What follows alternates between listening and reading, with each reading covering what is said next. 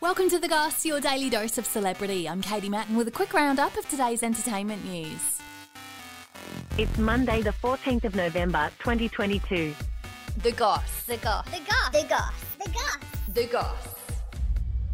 Britney Spears' lawyer has accused her dad of trying to release her private medical records. I'm so angry, it's insane. It comes after she's attacked her family on social media, saying they forced her into an unnecessary 13 year long conservatorship, with them always maintaining they had her best interests at heart. Maybe you can understand the depth and the degree and the damage that they did to me back then. They say she had mental health problems, with court documents stating she suffered from a dementia like illness.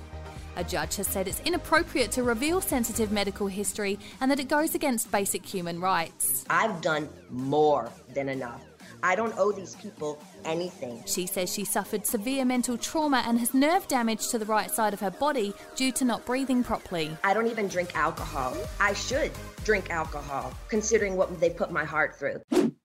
Rihanna has compared motherhood to tripping on acid every day. Her and boyfriend ASAP Rocky had a baby boy in May this year, saying she cherishes the time she spends with him, but that motherhood is a whole other beast. She said giving birth motivated her to sign up for performing at the Super Bowl next year. She said she wanted to take on a challenge and do something that would force her to get back on stage. She'll do the halftime show watched by 100 million people worldwide. Everything that I learned in the past was to lead me up to this moment.